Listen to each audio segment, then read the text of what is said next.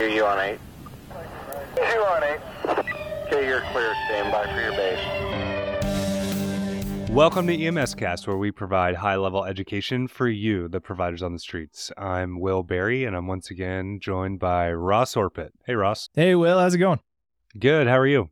Great. Today, we're going to be talking about a study that we first heard about through Dr. Eric Campion, who's a trauma surgeon at Denver Health, and we interviewed at the Rocky Mountain Trauma Conference in Breckenridge, Colorado. The gist of this new study is using end-tidal CO2 as a predictor of trauma morbidity and mortality. To help us dig further, we have one of the principal authors of the study, Courtney Coco Wham. For those of you that do not know Coco, she's awesome. She is a paramedic at the Denver Health Paramedic Division. She is a field trainer. Kudos, by the way. You just got nominated and won Employee of the Year for 2023. She has a master's in integrated sciences, and she's a fourth year medical student at the Anschutz campus in Colorado. And we're super happy to have her on to tell us more about this study. Hey, Coco. Hey, Will. And she's decided to go into emergency medicine. Congratulations have, for yes. joining a great specialty. Thank you. I'm really shocked. I- I'd like to back up a little bit and give our listeners a little bit of background. In the past, how has the severity of a trauma patient been measured objectively?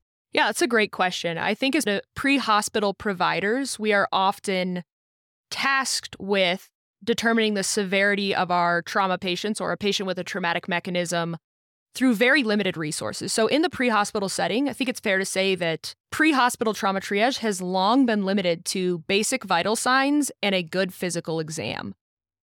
Beyond that, there's been some talk about shock index, which we will get into a little bit later, and how that is utilized in some, but not all, EMS and pre hospital systems.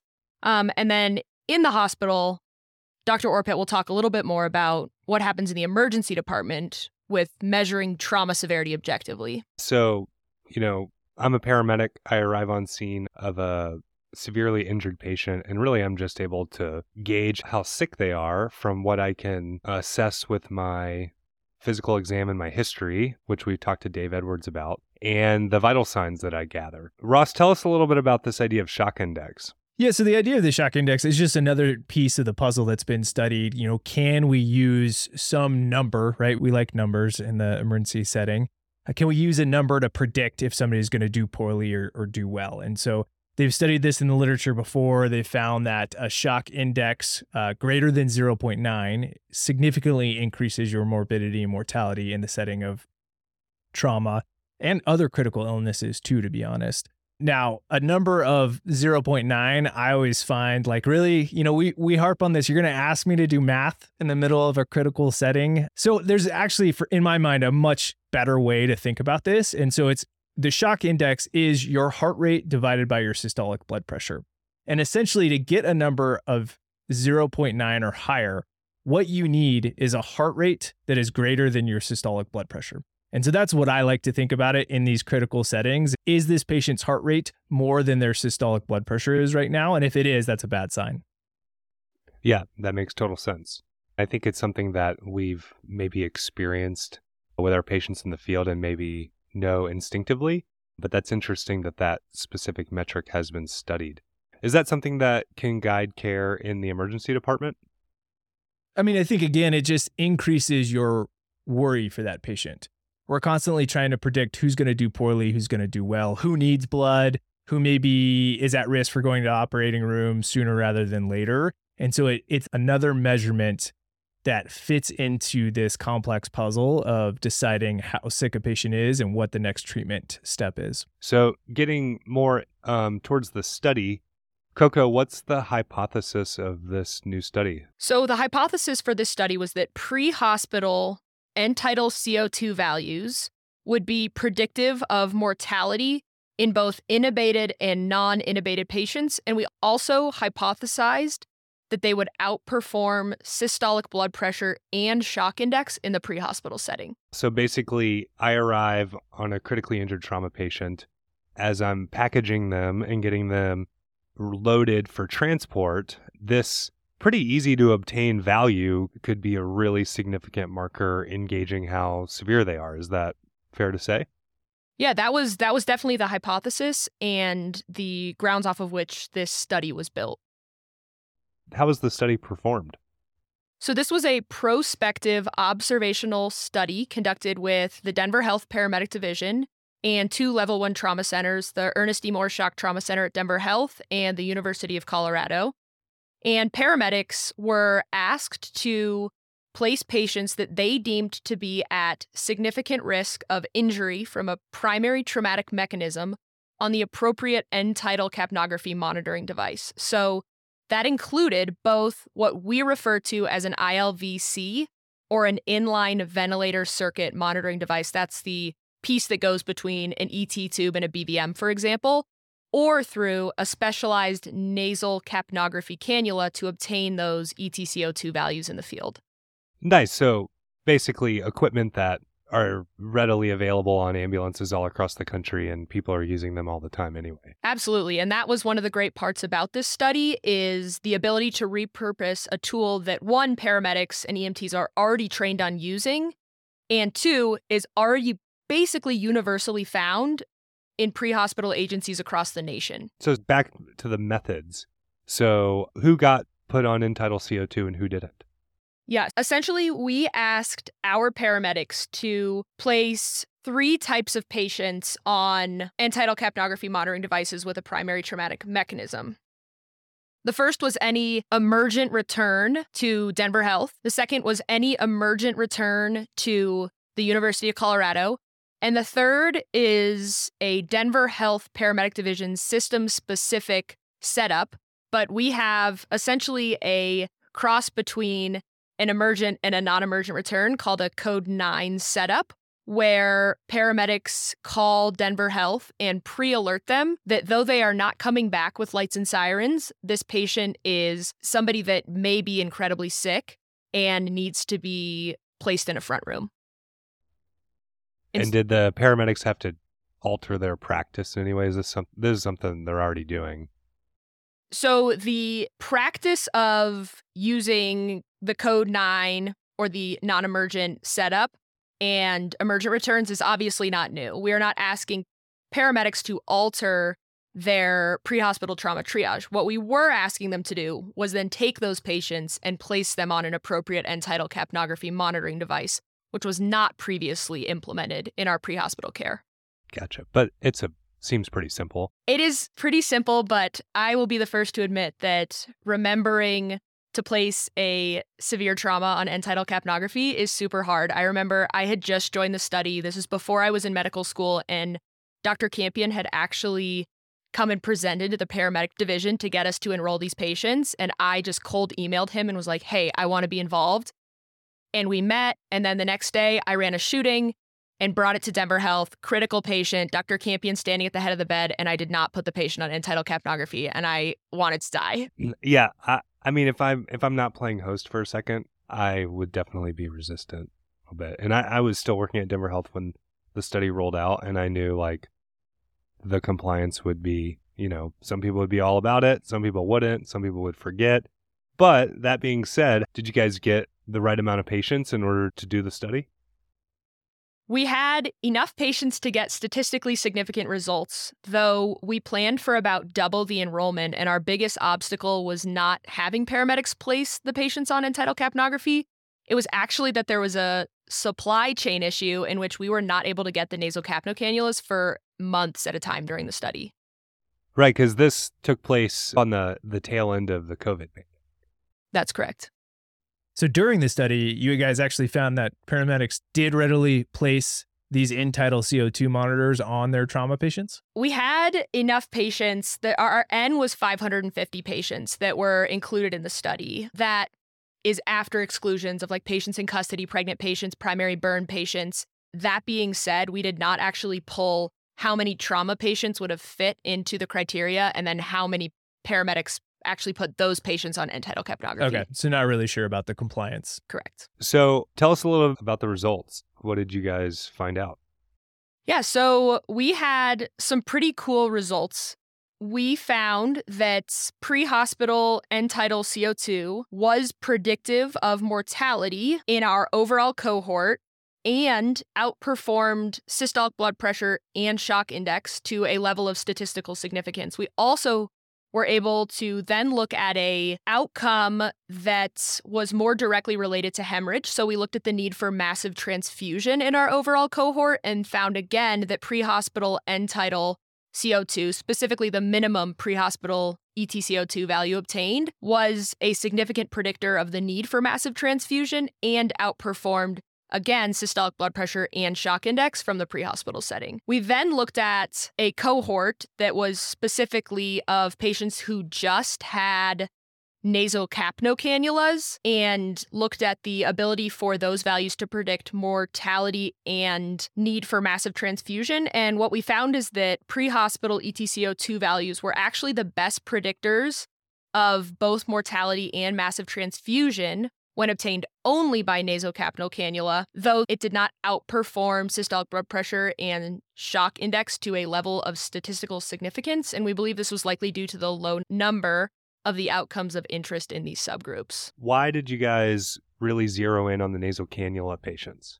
As a paramedic in a system that does not have RSI, if I am intubating a trauma patient, the cat is out of the bag. I know this patient is sick. I know they need a level one trauma center. And that being said, it, it doesn't necessarily add anything to my practice in an urban EMS system. This is not true for all EMS systems. However, when I think about my practice as a paramedic, there is a subgroup of patients that I sit there looking at thinking, Are you sick? I think you could be really sick, but your blood pressure's fine. And are you on a beta blocker? I, I just don't really know what's going on here. And I think that for me, that patient doesn't need to be intubated, but I am looking for more objective data. And that is where I think that end tidal capnography can play a huge role in my urban EMS practice without RSI. Talk to me about numbers. So, what numbers of end tidal are would be concerning? First and foremost, before I talk about numbers, this study needs to be reproduced in a multi institutional trial to verify these numbers. So, we used what is called a Youden index, which when they first asked me about it, I was not sure what language they were speaking. But what the Youden index told us was a cutoff. The cutoff that we identified in the overall cohort for mortality was 22 millimeters of mercury, um, saying that an end tidal capnography value below 22 millimeters of mercury was in the outcome of interest for mortality or saying that patients with an end tidal CO2 in the pre hospital setting of 22 or less died. For massive transfusion, that number was 23 millimeters of mercury, or saying that patients who had ETCO2 values at 23 or less were more likely to receive massive transfusion when brought to a hospital. And that goes back to that value potentially outperforming those other indicators?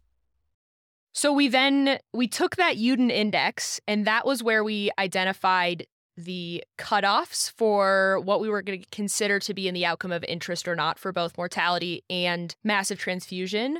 We then used a different statistical analysis to look at the comparison between systolic blood pressure and shock index and used a p value of less than or equal to 0.05 to determine if there was a statistical difference.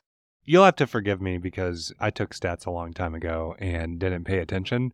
But ultimately, the tidal CO2 value is potentially incredibly helpful, almost just as, or maybe even more than, some of these things that we're used to using. And we're talking about predicting mortality, morbidity, and also if the patient's going to need massive transfusion. Does that sound correct? Yeah, that's what we're saying here. And I think that the implications of this could be far more reaching than me as an urban EMS provider being 15 minutes max from the closest level one trauma center. But as we continue to push the envelope on pre hospital interventions with whole blood or TXA, interventions that are not without risk, this will add an objective piece of data to give pre hospital providers better insight into the actual status of their patient on a real time central measurement of perfusion. Yeah, I love that because how often were we we're on a scene we're looking at what happened we're looking at a car a motorcycle a fall a whatever and then we're also looking at this patient we're just like ah you should be hurt but you seem fine. This is just another tool in our toolbox which i think is super valuable for us to make the best judgment call we can in the field with not a lot at our disposal and that's why I love the idea too of not introducing a new fancy piece of equipment or a lot of math. It's like this is something that we routinely look at anyway um, for other patient subsets. And we're potentially identifying more ways to interpret that data to, to help us take good care of people. Coco, for a second, can we step away from the stats and the numbers and actually just talk to me about what's happening? Why is a low end tidal CO2 bad? Why does that pertain to possible bad outcomes in my patient?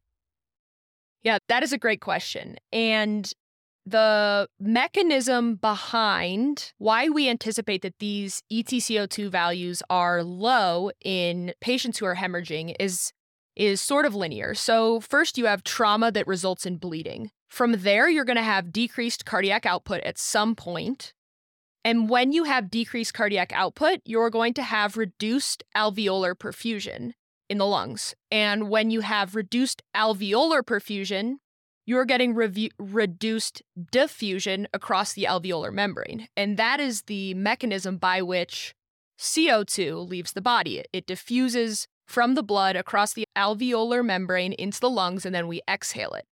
So if you go all the way back and you say, okay, we have decreased cardiac output because we're bleeding out, we will have inadequate alveolar perfusion, less diffusion of CO2 across the alveolar membrane, and then we are expiring less CO2, hence reduced levels of ETCO2. So it's a cardiac output issue. Interesting. So the the CO2 in your blood, the acidity of your blood is actually rising, but you're just not delivering that to the lungs or to the alveoli in order to exhale it. And so That's we're correct. we're picking up less end-tidal CO2 on our on our device because they're not able to exhale what they need to with that buildup of acid. Right. And that comes back to, I think, what Dr. Campion saw in the OR as the original justification or reason why he looked at E ETCO2 is there was this ever growing gap between the blood value levels and the E ETCO2. And hence the study was born. What comes next for you guys with this information? So we presented the information at the Southwestern Surgical Congress in Ojai at their 74th annual scientific meeting. And we are now working towards funding. Everything comes down to funding to look at a, a large multi institutional trial. We need to look at urban, suburban, rural transport times in a bunch of different settings and validate these findings before it becomes quote unquote law or, or standard practice something that Dr. Campion touched on when we interviewed him that I really loved is it's just another piece for him when he hears an EMS report about a patient coming in that can help guide care. Is it possible that transport time or length of time in field could alter these numbers, or do you guys even know?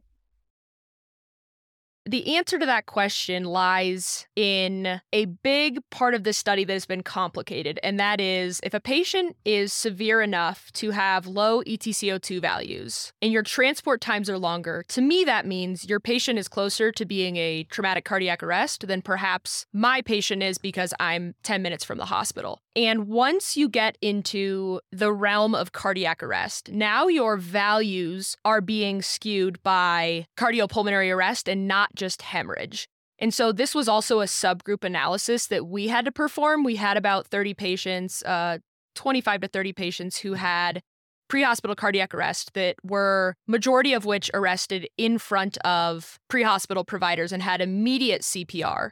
However, in our subgroup analysis, we found that pre-hospital E ETCO2 values were still the best predictors of mortality or need for massive transfusion, though they were not, the values did not outperform systolic blood pressure and sh- shock index to a level of statistical significance. And again, this is likely due to the low numbers of the outcomes of interest in these subgroups. That being said, it's going to be tough in the larger multi institutional trials to find a subset of patients who both present with E ETCO2 values that are in that less than 22, 23 range and have prolonged transport times and don't present in cardiac arrest.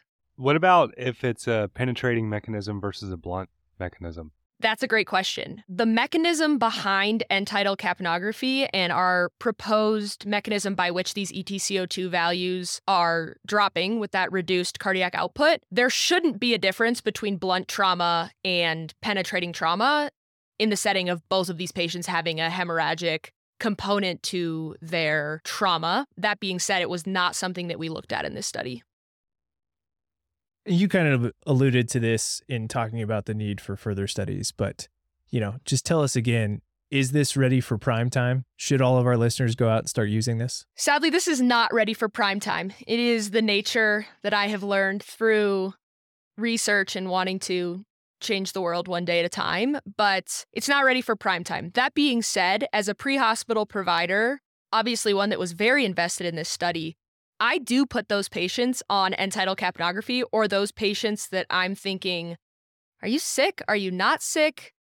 What's going on with you? And when their end capnography is low, I'm more concerned. And perhaps that's a, a confirming bias on my part for being part of this study.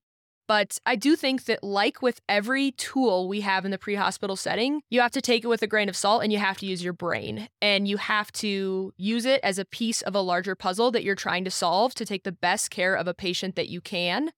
And if that means that it's valuable, sure, if you call base and tell them the end capnography value on a study and Dr. Campion doesn't answer the phone, they're going to think you're not sure what you're doing. So um, I think that the the answer lies somewhere in between, but the official answer is it's not ready for prime time.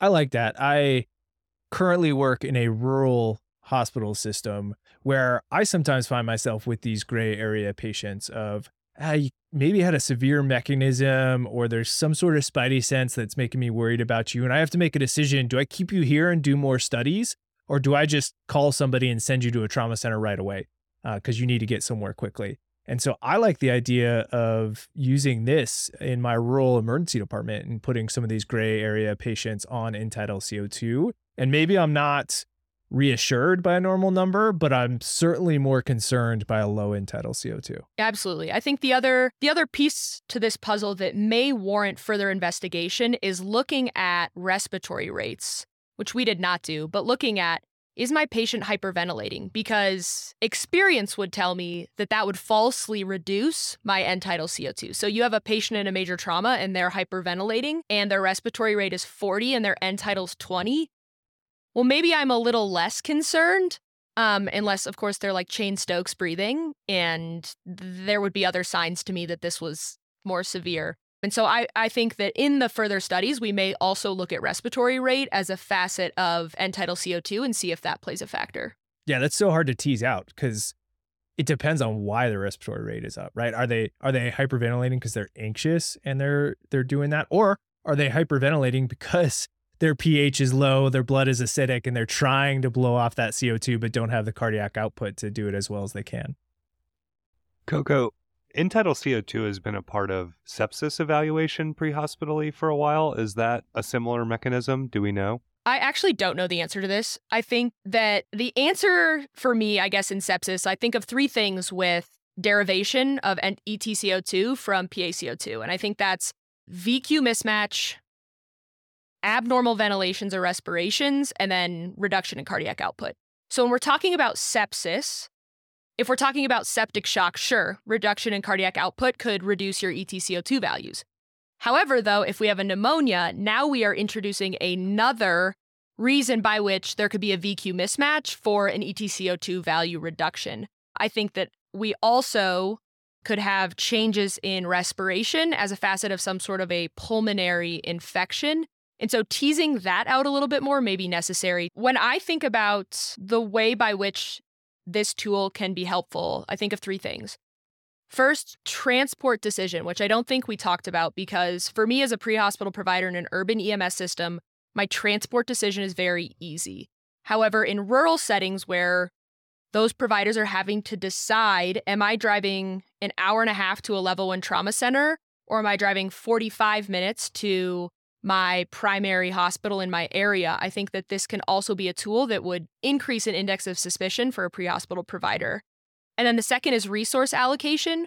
resource allocation being am I going to have an OR ready? Am I going to have a surgeon at the bedside? Am I going to have my level one infuser primed? Those are all things that I think can be helpful with resource allocation in an urban system. And then rural could be uh, having the the chopper, the bird ready to go in these patients where you're kind of on the cusp of what to do. Um, and then lastly, as we previously talked about pre-hospital intervention, and as we continue to expand what can be done in the pre-hospital setting with TXA and blood products, I think we often forget the risk that can be associated with administering those products in the wrong patient population, and also the benefit in a patient where you're not totally sure and have more objective information that can better inform that decision. We will have better patient outcomes.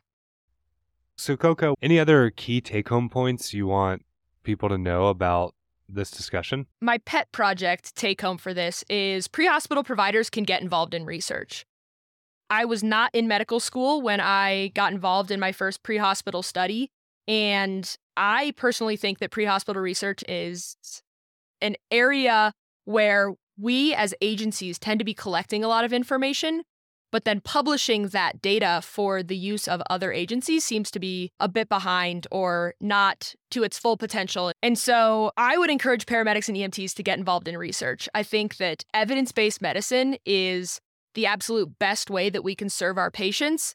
And being a part of it with the experience of actually being in the pre hospital setting, I found to be really valuable in explaining things like code 9 setups versus code 10 setups or the actual implementation of these devices and how it may, may best serve the process in the pre hospital setting.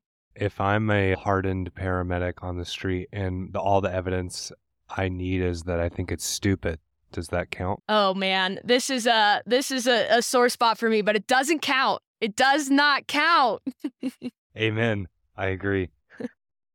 Thanks so much for joining us, Coco. Yeah, really appreciate you coming on. Do Oh, you go ahead. remember my favorite trauma patient we ever ran together? You were my field trainers and I was an EMT and I took your knees out with the pram. Was it the jumper? yeah. So let's talk about that. So, Coco, if you have a patient that jumped off a five story parking structure and is folded in half, Get does. End tidal CO2 tell us anything about them? Yeah, you know, if you have an eager EMT, they probably already have the patient on end tidal CO2 as I would have, but I would say you're probably going to have low E ETCO2 values or none.